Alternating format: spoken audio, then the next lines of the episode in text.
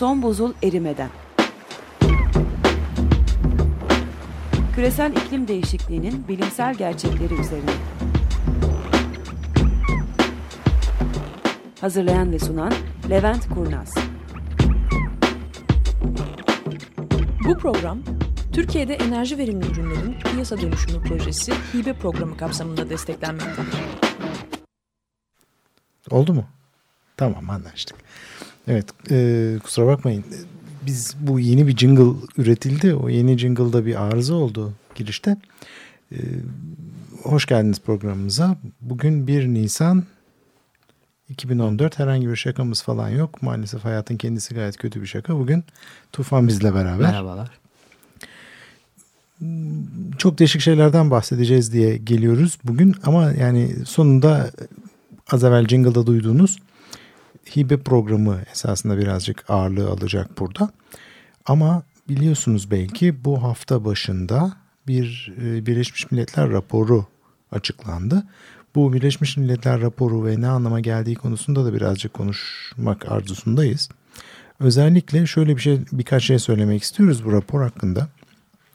Birleşmiş Milletler bir kere kendi başına bir rapor hazırlamıyor. Birleşmiş Milletler iklim bilimcileri topluyor ve iklim bilimcileri diyor ki dünyada iklim alanında yapılmış olan bütün çalışmaları siz bir elden geçirin.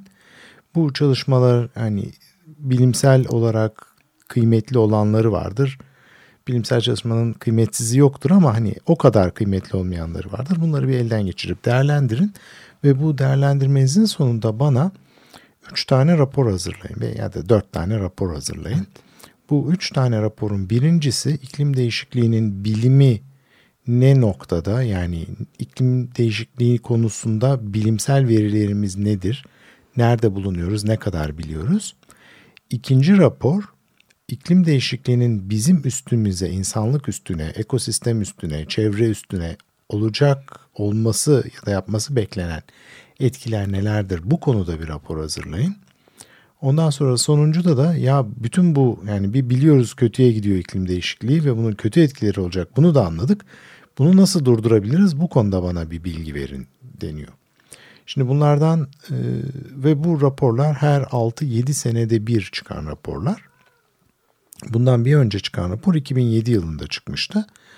E, bu rapor da esasında 3 parça ya da 4 parça halinde hep 4 diyorum dördüncüyü anlatacağım sonunda. Evet. 3 parça halinde çıkıyor. Bunlardan birincisi e, Ekim ayının, Eylül ayının sonuydu sanırım 26 Eylül gibi bir şeydi açıklandı. Bilimsel gerçekliği iklim değişikliğinin ne biliyoruz iklim değişikliği konusunda. İkinci rapor da bu hafta başında açıklandı Japonya'da. Bu da iklim değişikliğinin insanlık üstüne getireceği, yapacağı etkiler. Impacts, Adaptation and Vulnerability. Release Today diyor benim önümdeki. Evet, üçü zaten geçiyor. Değil mi? Kaç bu? Evet. 31 evet dün. Ben bir hata yapmayayım da çok darmadan geldik bugün maalesef programa. Ee, bu, bu rapor etkileri konusunda iklim değişikliğinin bizim üstümüze olacak olan etkilerinin ne olacağı konusunda bilgi veriyor ve bunun içerisinde bizim alıştığımızın çok çok dışında yani doğru olduğunu düşündüğümüz şeylerin çok çok dışında bilgiler de var. Bunlardan bir iki tane ufak örnek vermeye çalışacağım. Ama hani biz de raporu da tam bir şöyle sindirip bir dahaki sefer konuşmak arzusundayız. Ya zaten hani raporun orijinalinde o kadar çok şey var ki hani bir sürü referans alınabilecek. Tek tek bayağı bir incelenmesi gerekiyor. Şimdi çok... yanlış anlaşılmasın. Rapor diyoruz. Bu raporun kendisi 2000 evet. küsür sayfa bir rapor. Yani öyle kısacık biz bugünden yarına işte dün çıkan raporu resmi olarak biz bugün elden geçirdik size şunları şunları söylüyoruz kadar kolay bir rapor değil. Bunun sadece özetini okumak bile, özeti bile 40-50 sayfalık bir evet. özeti var bunun. Yalnız şimdi birazcık reklam yapalım. Ayın 11'inde saat 10'da Boğaziçi Üniversitesi'nde biz bu raporun baş yazarını ağırlayacağız inşallah. Ve hepinizi de bekliyoruz Boğaziçi Üniversitesi'ne bu raporu raporun baş yazarını temelde dinlemeye bu raporun içerisinde neler olduğunu. Ondan sonra işte biz de elimizden geldiği kadar bir sonraki hafta ondan sonraki 11, 12, 13, 14, 15'i oluyor sanıyorum 15'inde. Bu konuyu biraz daha ciddi ele almaya çalışacağız programımızda. Ee, yalnız tam o sırada esasında üçüncü raporda açıklanıyor. Berlin'de sanıyorum Evet, toplanıyorlar. Berlin. bilim insanları ve üçüncü raporu da açıklayacaklar. Ondan sonra bu üç raporu topluyorlar, önlerine koyuyorlar ortak yanlarını. Çünkü bu raporu hazırlayanlar ayrı gruplar. Bu gruplar ortak olarak bir araya geliyorlar, toplanıyorlar. Diyorlar ki ortak mesajımız ne olacak? Bu ortak mesajı hazırlamaları da epey gene aylar sürüyor ve Ekim ayının sonunda bu ortak rapor sonucu açıklanacak. Yani bir iklim değişikliği ne durumda? İki bizim üstümüze etkileri ne olacak? Üç nasıl durdurabiliriz? Bunun Burada bir şey sorabilir miyim? Tabii tabii. Bundan önceki raporda ortak mesaj neydi? Tek cümle söylemek istesem. Ee, şimdi bu şöyle genelde ağırlık verilen cümle hep bilimden, fizikten Daha gelen cümle oluyor oluyor. yani? Evet, iklim değişikliğinin insan kaynaklı olduğuna ne kadar emin olduğumuzu belirttiğimiz cümle bu tür raporların ana cümlesi oluyor. O raporda esasında birinci çalışma grubunun yani Eylül ayında yayınlanan raporun ana cümlesi. Evet. Bunda da şöyle bir şey var. O Bir önceki raporda diyordu ki biz iklim değişikliğinin var olduğu kesin ve bunun insan kaynaklı olduğuna konusunda eminiz. Ama çok eminiz ne oluyor? O çok düzgün bir laf değil. Çok çok Çok şimdi farklı e, yor- bu, bu, bu lafları sayılara dökersek belki hani bilim açısından daha kolay olabiliyor. Yüzde doksan eminiz diyor adamlar. Bu işin insan kaynaklı olduğuna. Bu bir önceki rapordu. Ondan önceki rapor yüzde 67 eminiz diyordu. Yani 2001'deki rapor yüzde 67 eminiz diyordu.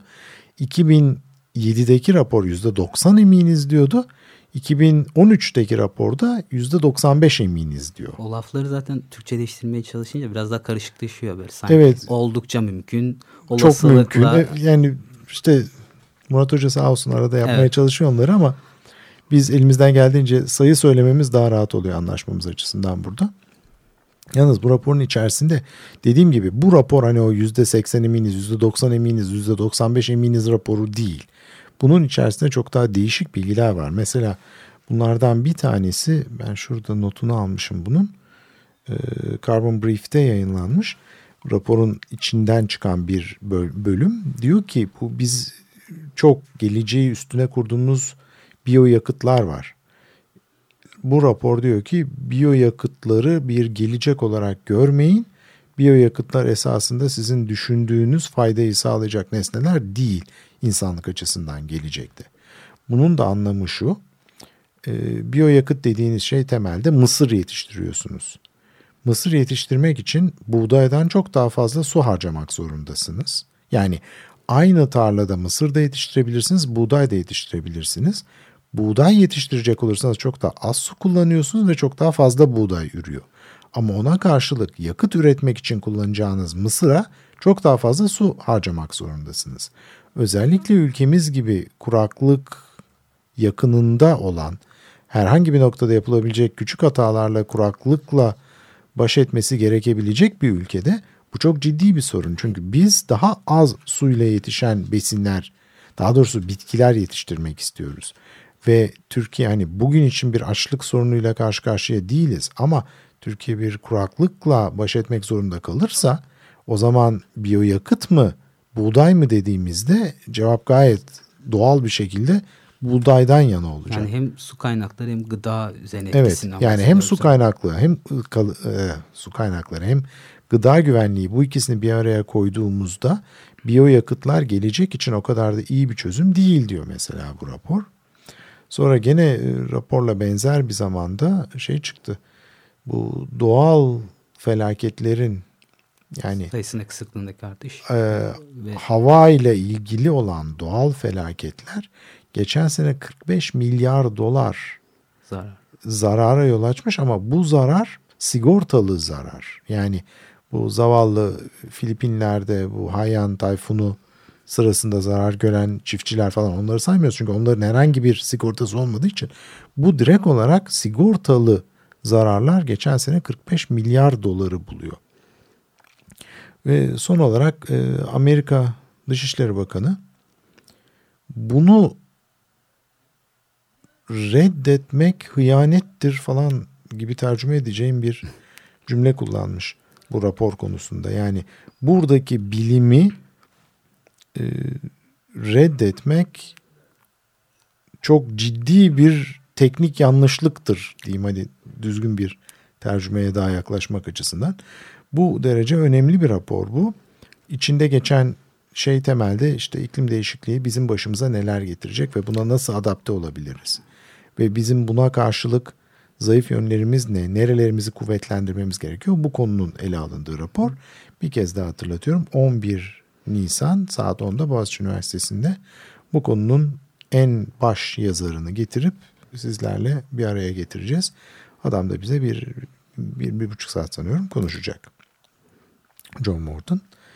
Ee, sanıyorum bu raporda bu kadar yeterli. Bir kısa müzik arasına girebilir miyiz?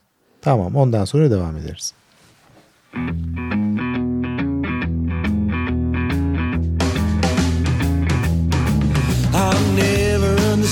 this life. But the outcome's never die. By the time you figure out a thing or two It's time for you to check on out Two, three, four, five women when one is all you really need.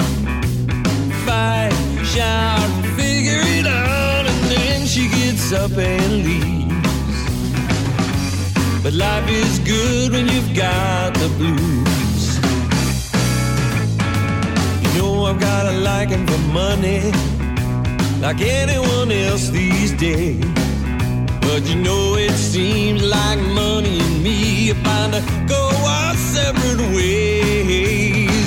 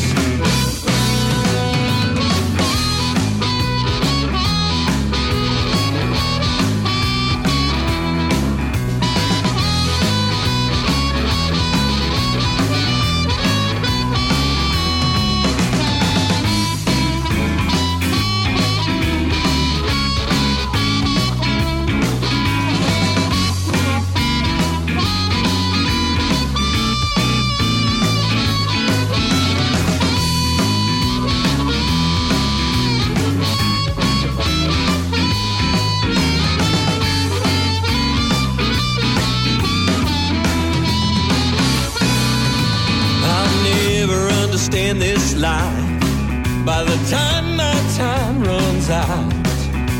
But that's really not the kind of thing I wanna think about. I'll keep making music and leave the next move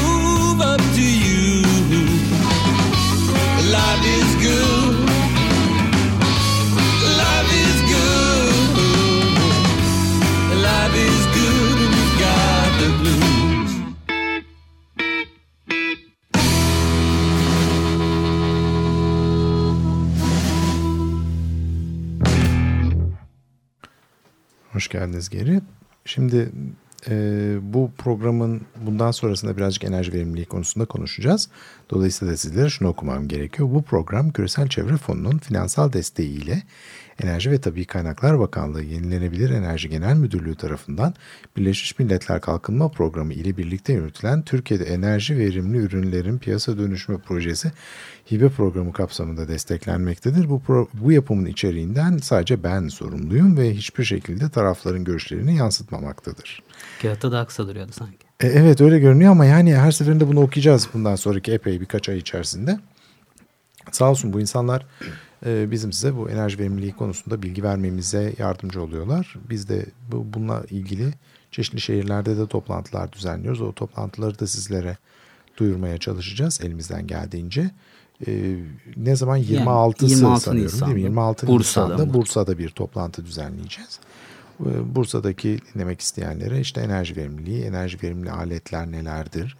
Çünkü benim bilmediğim çok fazla şey var. Ben de birazcık öğrenmeye çalışıyorum. Enerji verimliliğinin niye önemli olduğunu biliyoruz ama hani genel kapsamın birazcık dışına çıkıp Bu aletlerin üstünde elektrikli aletlerin özellikle bu AA artı A3 artı falan olmuş önümde görüyorum. Evet. Şu anda bunlar ne nedir, ne işe yarar, nasıl yapılır falan ciddi sorularımız var. Dolayısıyla şimdi ben Tufan'a ödev verdim. Tufan da bunları anlatacak bize birazcık.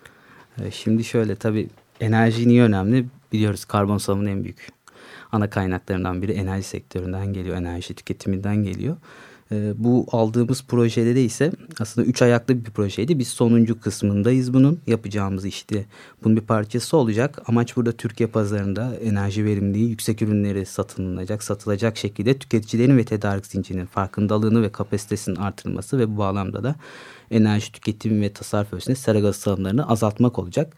E, biz projemizde genel olarak vaat ettiğimiz şey hem tüketiciyi enerji verimliliği konusunda küresel iklim değişikliği bağlamında bilinçlendirerek e, farkındalık yaratmak ve bu ürünleri niçin kullanması gerektiği konusunda onlara destek sağlamak. Bunu yaparken de vaat ettiğimiz şeylerden bir tanesi e, yazılımlar yapıp bu insanların artık interaktif bir şekilde bunu bir satın alacağı ürün kısmında e, bunları kullanmasını sağlayacak. Nasıl bir şey yapacağız? Biliyoruz artık hani aldığımız çoğu beyaz eşya dışındaki ürünler de elektronik cihazların neredeyse tamamında böyle artık değişik uzun miktarda e, etiketler oluyor ve etiketleri çoğumuz herhalde çok bakmıyoruz. Hani kimse de çok detaylı incelediğini sanmıyorum. Biz de o şekildeydik. E, bunun önemi nedir? Hani A plus lafları vardı, A vardı. Sonra bu A plus plus'lara falan döndü. E, bunların arasında ne fark vardır, ne işe yarar gibi sorular var. Ee, enerji verimliliği bir de enerji tasarrufu kavramları konusunda ikisinin arasında bir fark var. Bunu da belki belirtmek isteyebiliriz. Ee, enerji verimliliği yeni teknolojilerin kullanımı ile yaşam standartını, üretim kalitesini ve miktarını düşürmeden daha az enerji kullanarak aynı miktardaki işi yapabilmektir. Enerji tasarrufu ise enerji ve enerji kaynaklarının verimli olarak değerlendirilmesi amacıyla kullanıcılar tarafından alınan önlemler sonucunda harcanan enerji miktarını sağlanan azalmadır. Yani örnek var önümde onu söylemek istersem e, iki lambadan birini söndürmek tasarruf olmuş oluyor. Aynı aydınlatmayı sağlayan daha az enerji tüketen teknolojik lambaların kullanılması da verimlilik oluyor. Tabii bu ikisini ne kadar birlikte yapabiliyorsak o kadar karlı olmuş olacağız. Bu da bizim hem cebimize katkısını artıracak hem de çevreye olan katkımızı artıracak. Biz de yapacağımız projede tüm bu işte çamaşır makinesi, bulaşık makinesi, buzdolabı, televizyon gibi evimizde kullandığımız eşyaların, elektronik aletlerin alırken A++ bir ürünü paraya kıyıp daha üst bir enerji verimli ürünü alırsak çevreye ne kadar katkımız olmuş olacak karbon salımı açısından hem de bunu aldığımızda bunun faturamıza yansıması ne kadar olur, ne kadar kar ederiz. Çünkü insanlar genelde ürünleri satın alırken biliyoruz ki o anki ürünün satış fiyatını dikkate alıyorlar. Uzun vadeli düşünülmüyor. Bu beyaz eşyanın ömrü bağlamında düşünülmüyor. Uzun vadede o an belki fiyat konusunda hani kazık yediğimizi tahminen tabir etsek düşünebiliyoruz ama uzun vadede halbuki karlı geçiyoruz her iki anlamda. Şimdi bu aldığımız ürünlerde de e, daha önce az önce söylediğim gibi işte enerji etiketi var. Bu Avrupa Birliği'nin bir uygulaması içinde 1995 yılında enerji etiketi uygulaması sayılmış ve Türkiye'nin AB aday üyelik kapsamında değerlendirerek 2002 yılında ilk olarak buzdolaplarında başlamış. Daha sonra 2002'nin devamında çamaşır makinesi, bulaşık makinesi, fırınlar ve klimalar şeklinde geçmiş. Şu anda bunlar bu tebliğler de sürekli güncelleniyor. Bu yüzden de bu etiketlerdeki o klasmanlarda bir takım değişiklikler söz konusu oluyor. Ee, genelde temelde baktığımızda o etiketlere e, 7 tane aslında klasman sıralama var. Hani A'dan G'ye kadarmış e, eski sistemde. Daha sonra o alt grupları çıkartıp A'yı 3'e yani A'yı A+, A++ ve A++ şeklinde yükseltmişler yukarıya doğru. Yani tamamen en düşük verimli ürünleri yok edip e, yüksekler arasında artık sınırlamalara girmişler ve klasmanda girmişler. E, bunu A'dan G yolunda bu şekilde yapmışlar. E, bu etiketin aslında belki biz bir internet sayfası da yapacağız. Bu internet sayfasına da bunu koyup sizlerin de görmesini sağlayabiliriz. Üzerine bakacak olursak en üstte zaten burada tedarikçi ismi ya da ticari markası ile model tanıtısını belirtiyor en üstünde bu etiketin. Bu konuştuklarımdan sonra da bakabilirlerse görebilirler. Daha sonra zaten sol tarafta bildiğiniz gibi o gözümüze çarpan renkler yeşil kırmızı gibi arasında gidip gelen A++'lardan D'ye kadar bir klasman var. Burada zaten en üstü en koyu enerji verimliliği sınıfını gösteriyor. O da ayrı bir şekilde ibareyle yer alıyor. A++ mesela önümdeki örnekte bir buzdolabı için. Onun dışında bunun bir alt satırına indiğimizde yıllık enerji tüketim miktarını üzerinde yazıyor. Yani bu ürün yılda ne kadar enerji tüketir? Tabii bunun bazı kabulleri var her ürün için, her ürün için farklı şekilde. En altta da artık daha ürünün teknik bazı başka diğer detaylarına giriyor. Mesela hani ne kadar gürültü çıkarır, ne kadar işte yiyecek saklar vesaire gibi e, şeylere giriyor. Bunların e, her bir ürün için baktığımızda verimli hesaplarken bir her iç, hepsi için ürün için ortalama bir normal tüketilmesi gereken enerji miktarı hesaplanıp e, bunu daha sonra da o ürünün ne kadar enerji tükettiğini ölçüp ikisini oranladığınızda bir indeks elde ediliyor. Bu indekste bu ürünün enerji verimliliği indeksini oluşturuyor ve buna göre de bu klasmanlar yapılıyor. Tabi detayına çok girmeye gerek yok. Çünkü her ürünün mesela buzdolabı için işte buzdolabının ne kadar hacmi var bunlar hesaba katılıyor. İşte çamaşır ve bulaşık makinelerinde ne kadar sıklıkta kullanıyor mesela kaç devir mesela aylık işte iki, kaç kullanım yapılıyor çamaşır makineleri için ondan sonra ne kadarlık bir hacimde çalıştırılıyor hep bunlar için bir standart değer oluşturuyor tüketilmesi gerekilen beklenen ve aldığınız ürünün buna karşılık ne kadar enerji tükettiği bulunup bunların ikisini birbirine oranı da bize ne kadar verimli olduğunu veriyor ve buna göre de bu sıralamalar yapılıyor. Burada da bizim yapacağımız her zaman tabii ki en üst o A++'lar seviyesindeki ürünü almak olacak. İnşallah hani birkaç ay içerisinde yapacağımız yazılımda da ürün alırken tüketiciler bundan faydalanıp alacakları ürünleri kıyaslayabilecekler. Ne kadar ekonomik anlamda kar edebilirler ve çevreye ne kadar faydaları olabilir daha az karbon emisyonuna salınma neden olan ürünü alarak şeklinde kararlarını etkileyebilecekler bu şekilde alırken. Şimdilik söyleyeceklerim bu kadar. Ee, daha detaylı şeyleri de tamam, belki. Şimdi ben de birkaç ufak şey ekleyeyim de. Burada mesela bizim yapmayı planladığımız şey şu. Diyelim mesela e, çoğumuz, çoğumuz anlamıyoruz bunu. Mesela önünde Tufan benim önüme koyduğu örnek buzdolabı mı bu? Evet buzdolabı. Yani buzdolabıymış evet. Senede 280 kilowatt saat enerji tüketiyormuş. Burada bizim bu projeyle yapmaya çalıştığımız şey esasında bunun enerji tüketimini evet azaltmak olacak bir noktada ama bu esas arkasında yatan şey bundan dolayı biz karbondioksit salıyoruz atmosfere. Çünkü Türkiye enerjisini maalesef çok ağır miktarda ya da çok yoğun olarak karbondioksit yoğun tüketildiği zaman karbondioksit çıkartan nesnelerden sağlıyor. Yani doğalgazdan sağlıyor, kömürden sağlıyor. Doğalgaz ve kömürden her ışığı yaktığımızda, her buzdolabı çalıştığında, her çamaşır makinesi çalıştığında biz atmosfere biraz daha fazla karbondioksit salıyoruz. 24 saat çalışan bir şey. Evet 24 saat çalışıyor. Şimdi senede 280 kilowatt saat ama hani sanmıyorum ki en azından ben kendi açımdan konuşayım.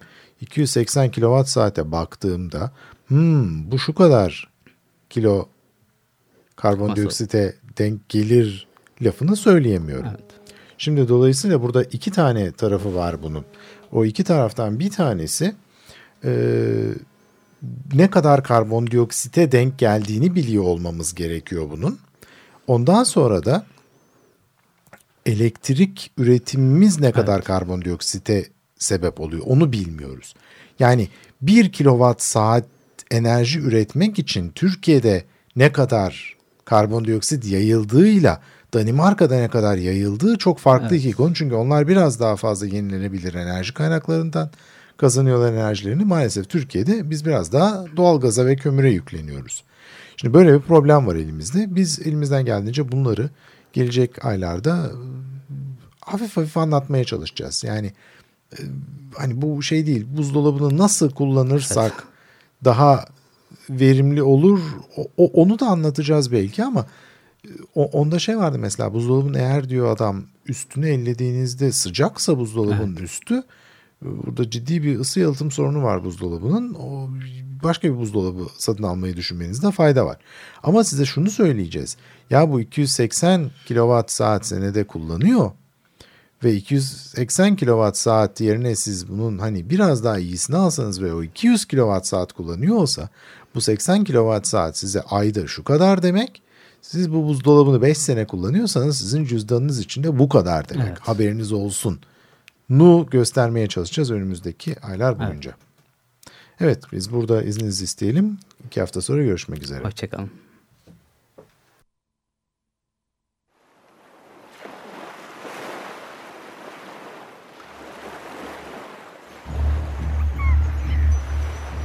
Son buzul erimeden. Küresel iklim değişikliğinin bilimsel gerçekleri üzerine. Hazırlayan ve sunan Levent Kurnaz. Bu program Türkiye'de enerji verimli ürünlerin piyasa dönüşümü projesi hibe programı kapsamında desteklenmektedir. Desteği için Açık Radyo dinleyicisi Halet Emine teşekkür ederiz. Uh, for uh, each person in the United States, we are generating 2,400 pounds per year of hazardous waste. Um, I think that recent national polls show clearly the concern on the part of the public and that environmental issues are the number one issue. Söz uçar. Açık Radyo.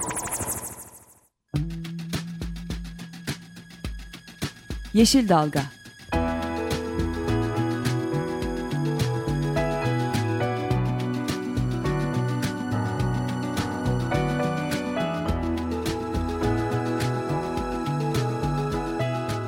Perşembe günleri 11'de Açık Radyo'da.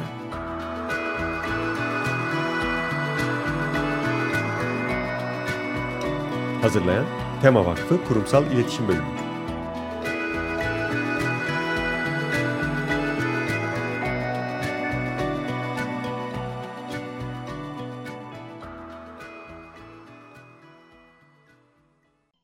Açık Radyo program destekçisi olun.